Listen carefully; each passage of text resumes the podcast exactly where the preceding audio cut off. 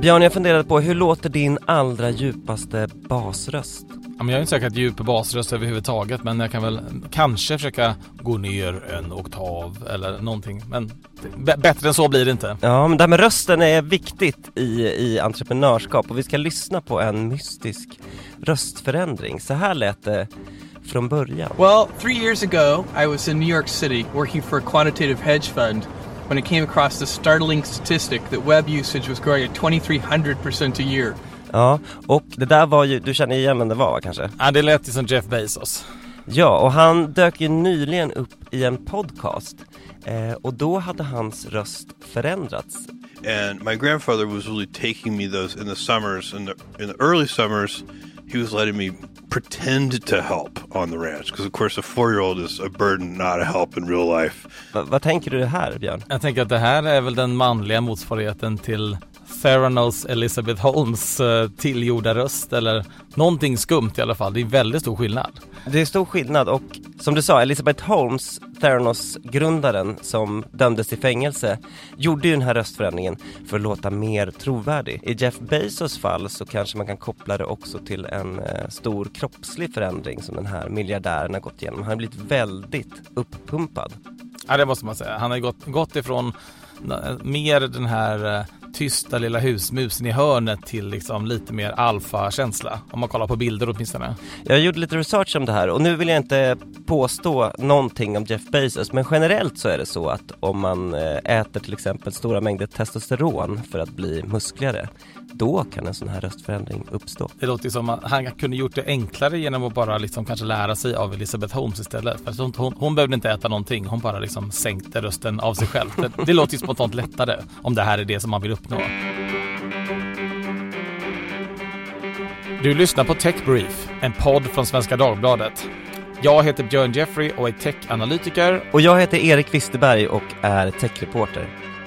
I veckans avsnitt pratar vi om X-utmanaren Threads och välkomnar något som kallas Fediverse. Vi tittar på det digitala tv-fenomenet FAST, och så har vi hittat tech-miljardären som bygger en bunker i sommarstugan.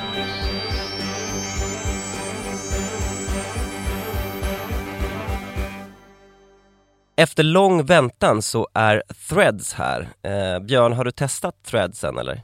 Jag testade faktiskt för ganska många veckor sedan, innan Meta då. Meta hade ju egentligen bara satt på det här i U S A. Men jag har ett amerikanskt iTunes-konto, så att jag kunde fuska under några veckor innan de sen V P N stängde av allting, alla som var i Europa. Så att det var... Mm, listigt. Ja, men du, du använder den där uh, U S A...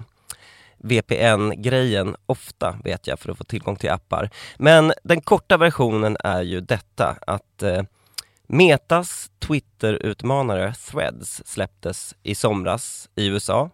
De vågade inte riktigt lansera den i E U, eftersom våra lagstiftare här har varit ganska sugna på att eh, smälla till techbolag som inte är helt i enlighet med de nya hårda reglerna som finns inom E U. Men nu så är Threads här. Och jag tänkte att vi skulle prata kort bara, Björn, om vad det är för någonting. Eh, man kan ju säga att det är en Twitter-kopia, men om man skulle säga något mer, vad, vad tänker du är viktigt att veta? Det är väl en, precis, en, en Twitter-kopia som, som uppstår lite likt alla de här andra, Mastodon, Blue Sky och så vidare, men med den stora skillnaden att den hänger ihop med Instagram.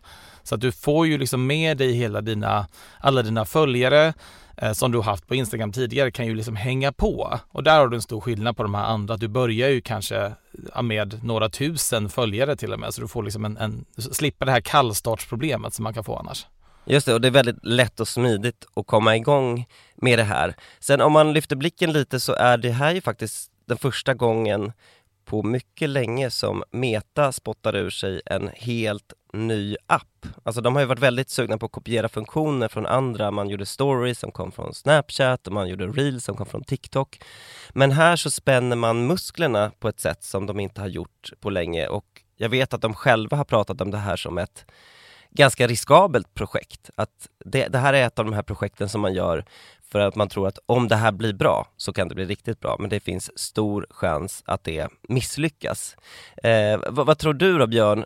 Är det här någonting som är här för att stanna, eller blir det här en sån Clubhouse eh, tid där alla ska in på Threads och kolla vad som händer där och sen slutar man använda den? Det är svårt att säga, men jag skulle nog tro att de har ganska goda chanser faktiskt. Och skälet till det är väl mest att de är så duktiga på att kopiera grejer. Alltså de, som du säger, de släpper ju inte nya appar jätteofta, men de har gjort det. De har ju släppt saker som till exempel Facebook Lasso, som ingen kommer ihåg överhuvudtaget. För de flesta av de här grejerna som försökte vara lite liksom nydanande, de har ju inte funkat. Mm. Men det här är ju nästan en rak kopia. Och man vet ju att Twitter fungerar. Så kan man ju diskutera, fungerade Twitter eller X numera då?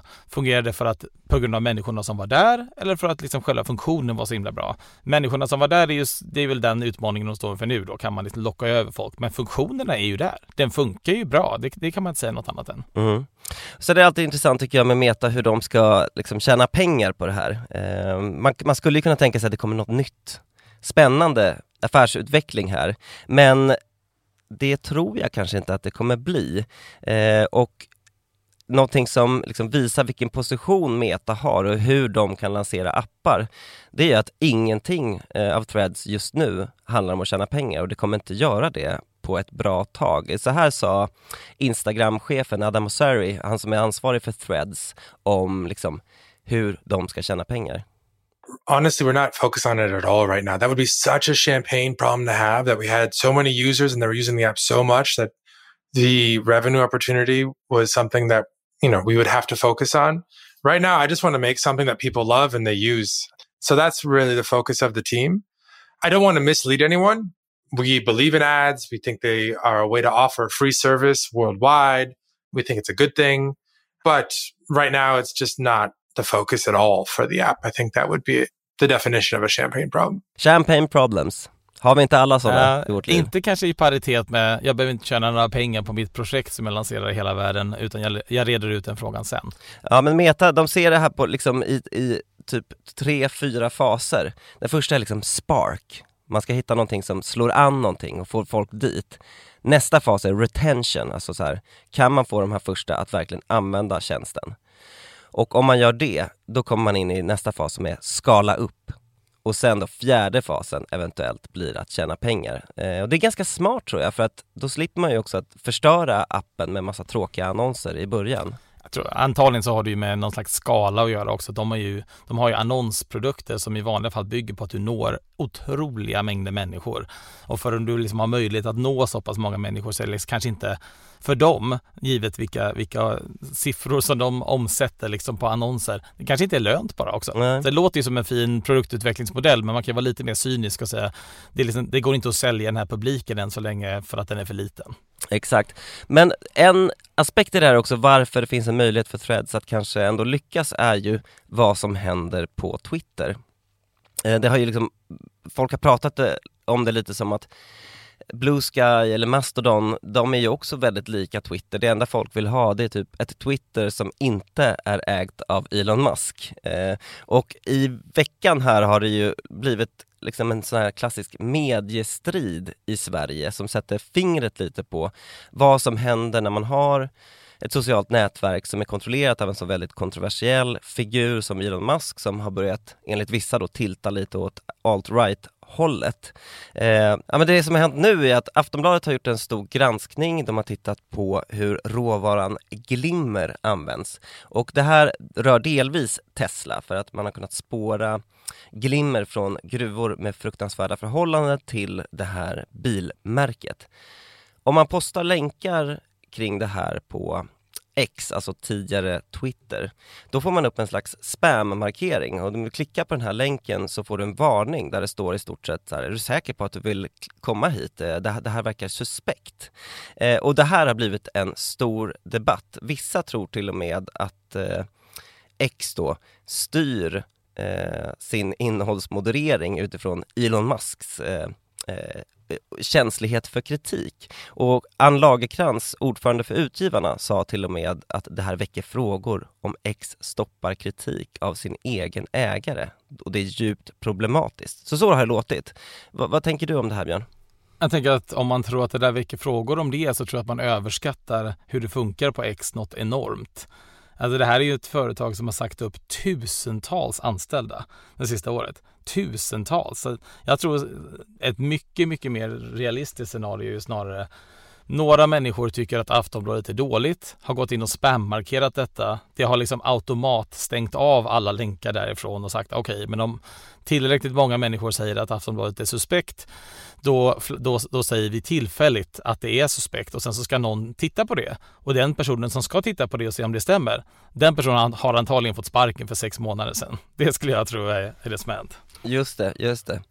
Nej, men jag snackade runt med lite liksom källor inne på Aftonbladet och den här teorin är ju ganska dominant även internt på Aftonbladet, eh, kan jag rapportera.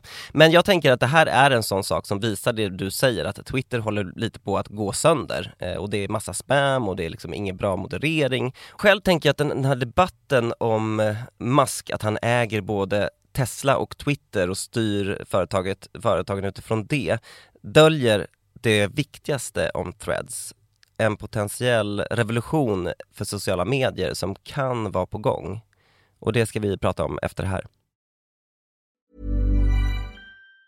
Say hello to a new era of mental health care.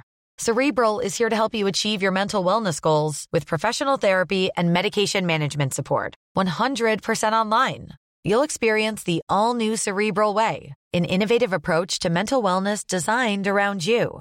You'll get a personalized treatment plan from a therapist, prescriber, or both in a safe and judgment-free space.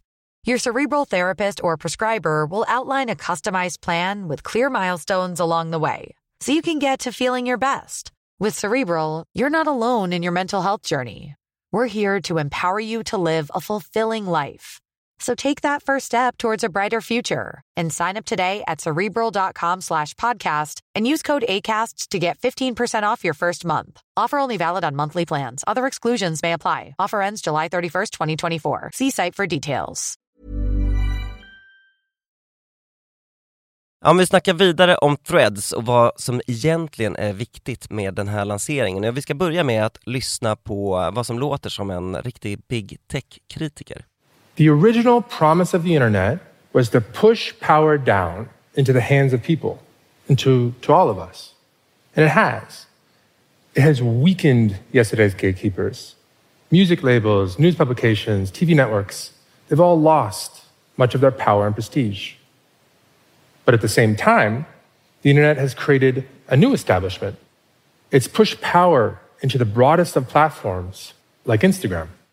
Ja, internet har gjort ett antal företag väldigt mäktiga, till exempel Instagram. Eh, vem tänker du att det här är, Björn? Ja, det låter ju som någon slags revolutionär, men självkritik tenderar ju inte vara de här storbolagens absolut starkaste gren, så att man kanske kan gissa att de kommer därifrån. Ja, nej, men det här är ju Adam Mosseri, Instagrams chef, när han har sitt TED-talk. Och det här var för mer än ett år sedan, och då lanserade han, eh, tror jag, för en av de första gångerna idén om vad han kallar för liksom decentraliserade sociala medier. Eh, och det, det är det här som nu kommer i Threads. För att det som inte så många har upptäckt, det är att Threads är byggt på en, ett öppet protokoll som heter Activity Pub. Känner du till det, Björn? Mm, fast bara som, det är en, det är en standard egentligen för hur du... Ja, vad ska man säga? Det är, en, det är en standard för att sköta den här typen av tjänster så att det blir lite mer samstämmigt. Saker och ting fungerar på samma sätt, ja, bakom kulisserna. Exakt, och de, de som hittills har använt detta, det är liksom Mastodon är väl den mest kända, vilket säger ganska mycket. Annars är det Lemmy, PeerTube, Pixelfeed och sådär. Och sen nu står det också på Wikipedia and Instagram Threads. Det. Och det är det här som är den stora grejen. För att om man bygger tjänsterna på det här protokollet så gör det att, jag tar ett väldigt tydligt exempel. Om jag postar en tråd, kallas det väl då, på Threads. Då kan någon från Mastodon liksom ge sig in i den tråden och kommentera på den där. Och någon från Mastodon kan också följa mig på Threads fast de inte har ett konto där och så vidare. Och den här funktionaliteten har vi kanske inte riktigt sett rullas ut helt och hållet än. Men Instagram-chefen och även Mark Zuckerberg har varit extremt tydliga med att det här är liksom den nya riktningen. Att man ska öppna upp sociala nätverk. Och för att göra det tydligt så kan man tänka lite som när man har e-post. Mm. För att om jag skickar e-post till dig, Björn, så kan ju du läsa det, även om du har liksom, oavsett om du har en Apple-klient eller om du har en eh, Samsung-telefon eller vad det än är. Det är ju ett sånt öppet protokoll, det kan läsas, det är interoperabelt. Ja. Och sociala medier har ju varit helt tvärtom. Du har din publik på Instagram eh, som du har byggt upp under många år. Och sen så gör Instagram en förändring så att du inte längre når så många följare. Då vill du gå någon annanstans, men följarna blir kvar på Instagram. Och löftet från Meta här är ju faktiskt att om du bygger upp en publik på Threads så ska du sen kunna ta med dig alla följarna och liksom exportera dem till en annan plattform. Mm. Och det här bygger ju på då att, att det här protokollet eh, används av fler. Och det är där jag tänker att eh, det blir lite som, du vet, om ett jättestort företag, om alla banker skulle säga vi ska bygga på Ethereums blockkedja, då, då får den tekniken ett uppsving. Och så kan det bli även här, tänker jag. Va, va, vad tror du, Björn? Ja, men så kan det då vara. Och det, det är ju ironiskt på något vis att det är de här största bolagen och Meta i det här fallet som är de som driver på den här utvecklingen. För sagt, de är ju, har ju egentligen varit problemet nästan. Så det, hela den problematiken som du beskriver, att alla ens följare och alla ens aktivitet gör att man, det, man får ju en inlåsningseffekt generellt sett. Man vill kanske inte byta mm. tjänst för att ja, men då kanske jag blir av med allt det. Alla de följarna som jag byggt upp och alla de som jag själv följer också för den delen. Samtidigt finns det en hel del kritik mot den här tanken av så här, att det blir en obalans i det här systemet. För att om alla då, man använder samma typ av standard så kan man tänka sig, okej, okay, du, du nämnde dem, vilka andra är med? Mastodon kanske man har hört talas om, men det är ju ett mikroskopiskt litet. Och de andra, de hade jag inte ens hört talas om. Så att man kan ju tänka sig, visst att alla följer samma standard, men, men om man ska säga nittiofem procent av all aktivitet på den här standarden kommer från en enda tjänst, då kanske det är lite det blir ett spel för gallerierna på något vis. Att visst, absolut, i teorin så kan du byta, men, men om du egentligen vill ha, få ut någonting av detta och du vill få ut liksom aktivitet, synlighet och, och engagemang och så vidare, då finns det bara en plattform som du kan gå till ändå. Så skulle det kunna bli om man är lite mer cynisk. Ja, så skulle det kunna bli. Och det här, den här drömmen om ett system av sociala medier som pratar med varandra har ju också fått ett namn. Fediverse. Fediverse. Allt ska vara ett verse nu för tiden. Ja, och det är väl någon slags federal, alltså federal kommer ju det ifrån, och universum. Ja, men precis. Fe- Federated Universe tror jag det är egentligen, formellt sett. Nej, men man kan ju, som du är inne på, fundera lite på så här, varför gör Meta det här då? Och det finns egentligen tre potentiella förklaringar. Den första, det är den som Adam Mosseri gärna pratar om. Meta älskar kreatörer. Mm. De vill ju bara göra livet så bra som möjligt för dem. Eh, så att det här är, det är liksom, det här är altruistiskt, det är bara bra. Så den förklaringen kanske vi kan avskriva helt och hållet. Eh, den andra förklaringen, det är att Meta ser att E U:s nya lagar, de som är eh, här och de som är på gång, ändå kommer göra att eh, stora plattformar tvingas öppna upp och skapa sån här interoperabilitet. Så det kan ju vara en stor faktor här. Och den tredje, det är kanske det som du var inne på tidigare, att Meta tror att liksom, sociala medier är på väg åt det här hållet och att de vill bli mittpunkten mm. i Fediverse och tjäna pengar på det. Jag tror att de, de två sista hänger nog samman. Jag, jag tror att man, man blir ju tvingad till ja, precis det som heter interoperabilitet, saker och ting som ska funka mellan olika tjänster. Om man ska bli tvingad till det ändå, då kan man ju lika gärna göra det. Och om man då gör det, som du är inne på, på det tredje skälet, då kanske det är bäst att vara störst och mest inflytelserik när det där väl händer ändå. Så att på ett sätt är det ju det är ganska smart. Jag tror också att man, man får ju en hel del. De har ju fått så mycket kritik för att de inte har varit så här innan, så det blir ju en uppenbar liksom vinning när man så, nej men vi lyssnade på er. Nu gör vi så som ni säger, fast kanske i praktiken så får, får det kanske inte en enorm effekt, eh, trots allt. Ja, själv blir jag väl ganska lockad av den här tanken att kunna ta med mig mina följare runt om i Fediverse. Och om ni vill höra mer om liksom vad som händer på Threads så kan jag rekommendera att lyssna på vår systerpodd Politiken som snackade om det här i veckan. Då får ni också höra lite mer om den metanställda i Sverige som verkar välkomna alla nya användare till Threads. Tech Brief presenterar veckans. Ja, den här veckan så är det då veckans rotavdrag alternativt veckans underjordiska bunker. Vi kunde inte riktigt bestämma oss vilken av det här är, men det berör samma fråga. Har du läst den här otroliga historien om Mark Zuckerbergs nya sommarhus på Hawaii? Alltså rubriken Inside Mark Zuckerbergs Top Secret Hawaii Compound ä- ä- har jag läst, och jag har läst ingressen, och det handlar, jag ser massa palmer, jag ser något konstigt bygge på någon ö någonstans, och det finns en bunker. Mer än så vet jag faktiskt inte. Ja, men det är roligt att den, det står ju inside, men, men artikeln de kommer aldrig inside alls. Så att de, de är, Aj, alltså de är, är ganska... översålt.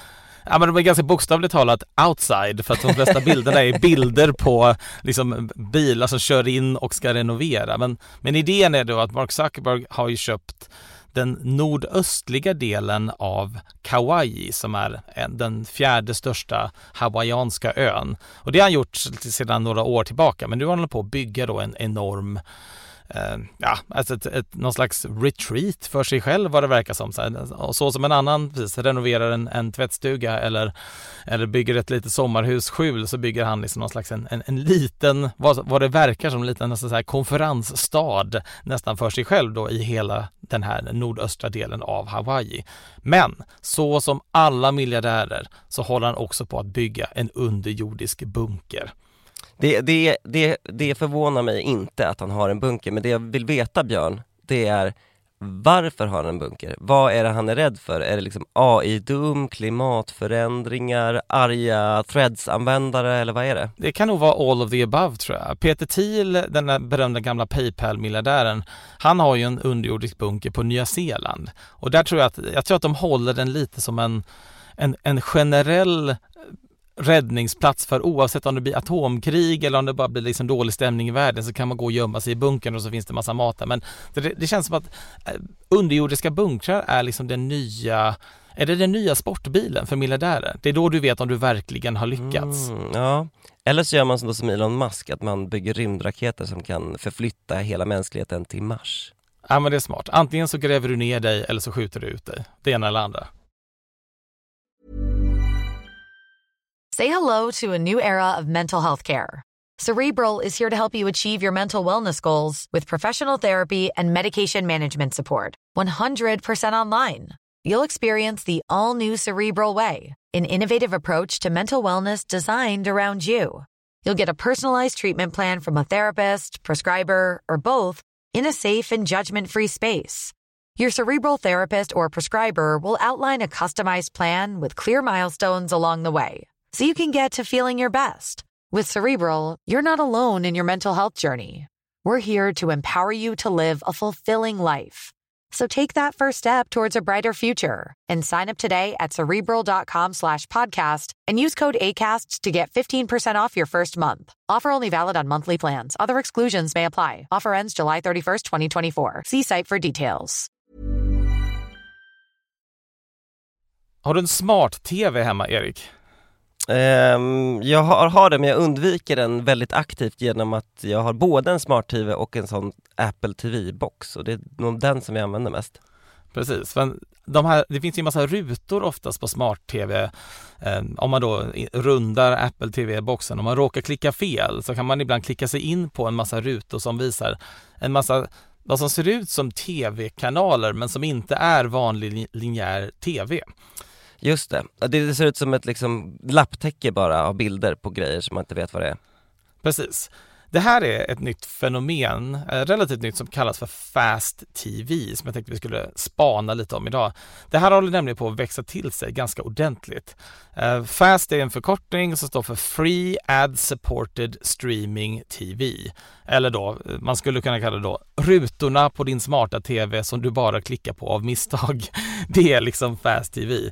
För det här kanske många har undrat så här, vad är det här för program ens? Varför tittar någon på detta? Hur kan det här överhuvudtaget funka? Och det är många av dem. Det är ju ett helt liksom kanaluniversum som ligger i då, det, det, som, det kan heta Samsung T V Plus, eller det kan heta Pluto T V. Det var ju en av Sveriges mest nedladdade appar eh, under året. Och sen så finns det Plex, och det finns en hel uppsjö av olika liksom, ja, men då streamingtjänster, men som ser otroligt annorlunda ut än Netflix. Har du, har du spenderat någon tid på detta? Har du tittat på de här?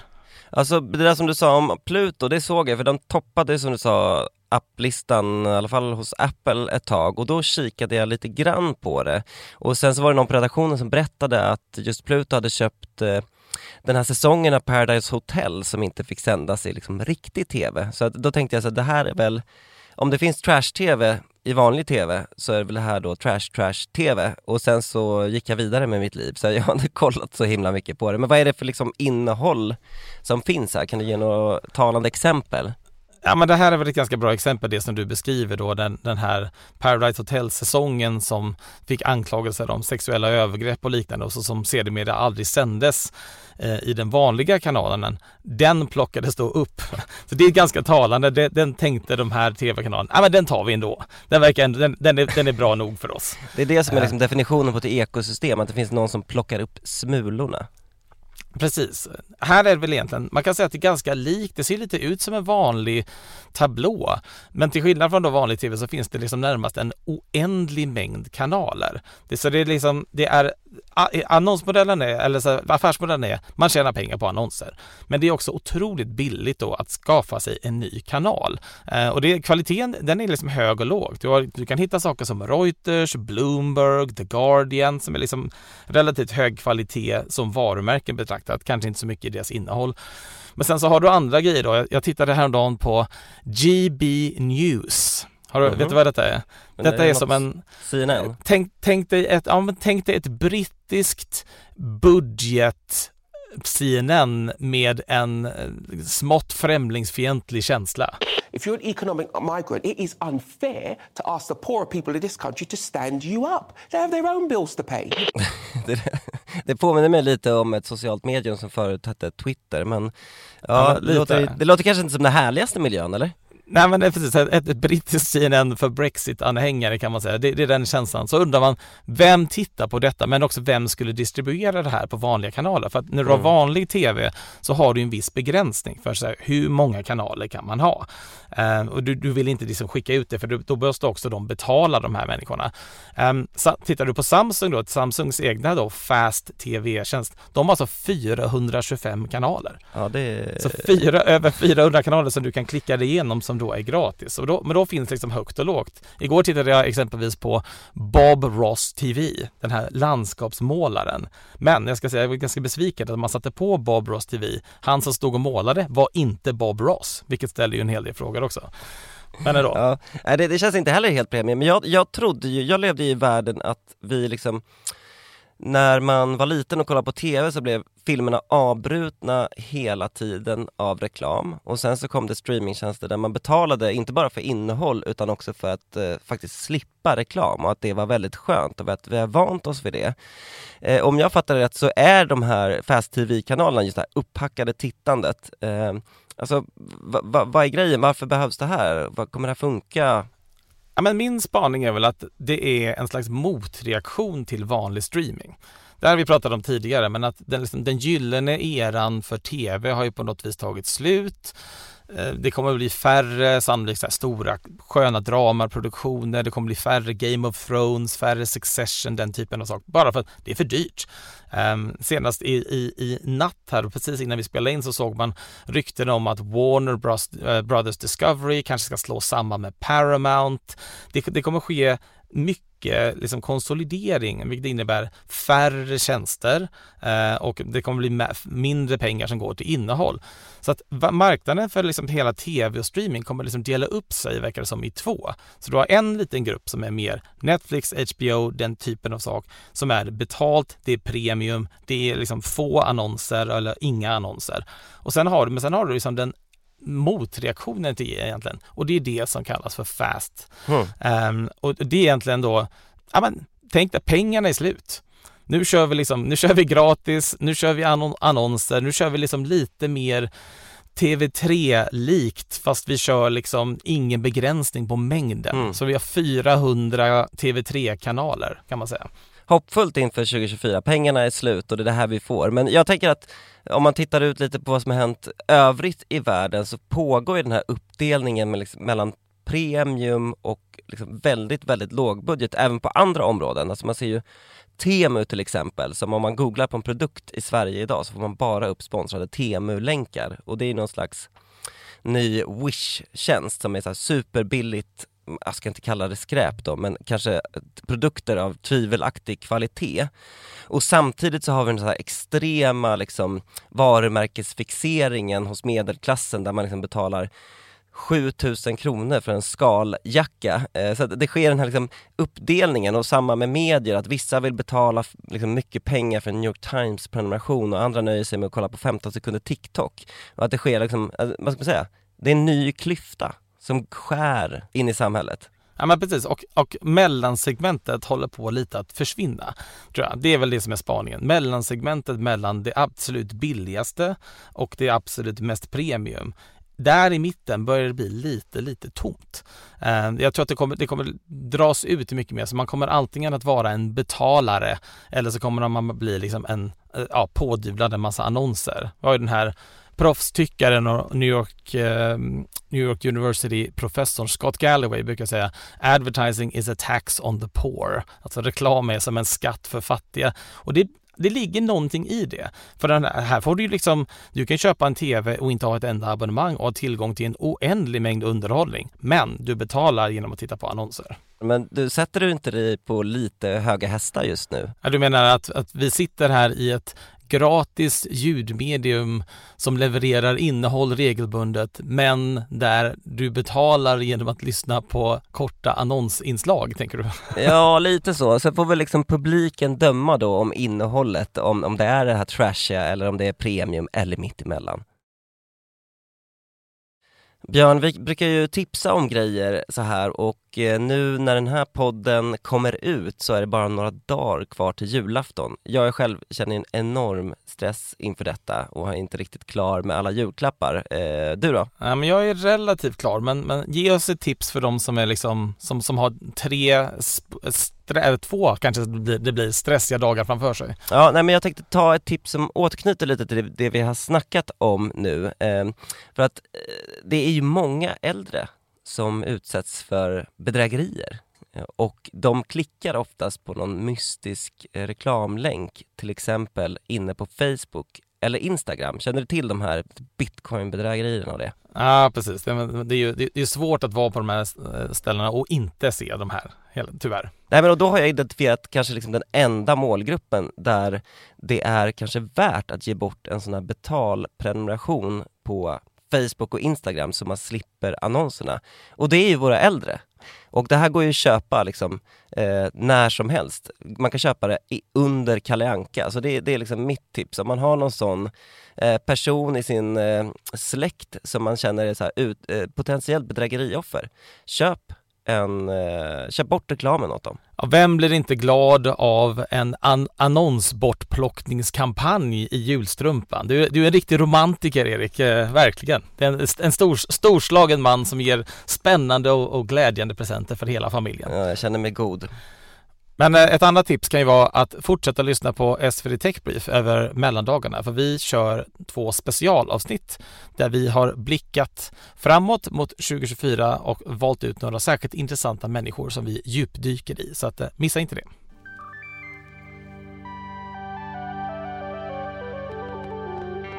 Du har lyssnat på Tech Brief från Svenska Dagbladet.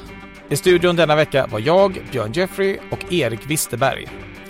Producent var Marcus Moray Hallin och redaktör var Claes Lönegård. I vår redaktion ingår även Madeleine Levi, Henning Eklund, Sofia Sinclair, Daniel Persson Mora och Louise Andrén Meiton. Vignetten gjordes av Stefan Storm och omslagsbilden av Liv Videll. Ljudklippen i podden kom från doktor Chuck Films, Lex Friedman, Hard Fork, Ted och G B News. Ansvarig utgivare är Martin Ahlqvist. Om ni vill ha vårt nyhetsbrev som har samma namn, S V D Tech Brief, så kommer varje vardag, så får ni gärna prenumerera helt gratis på svd punkt se slash sign up. Vi hörs nästa vecka.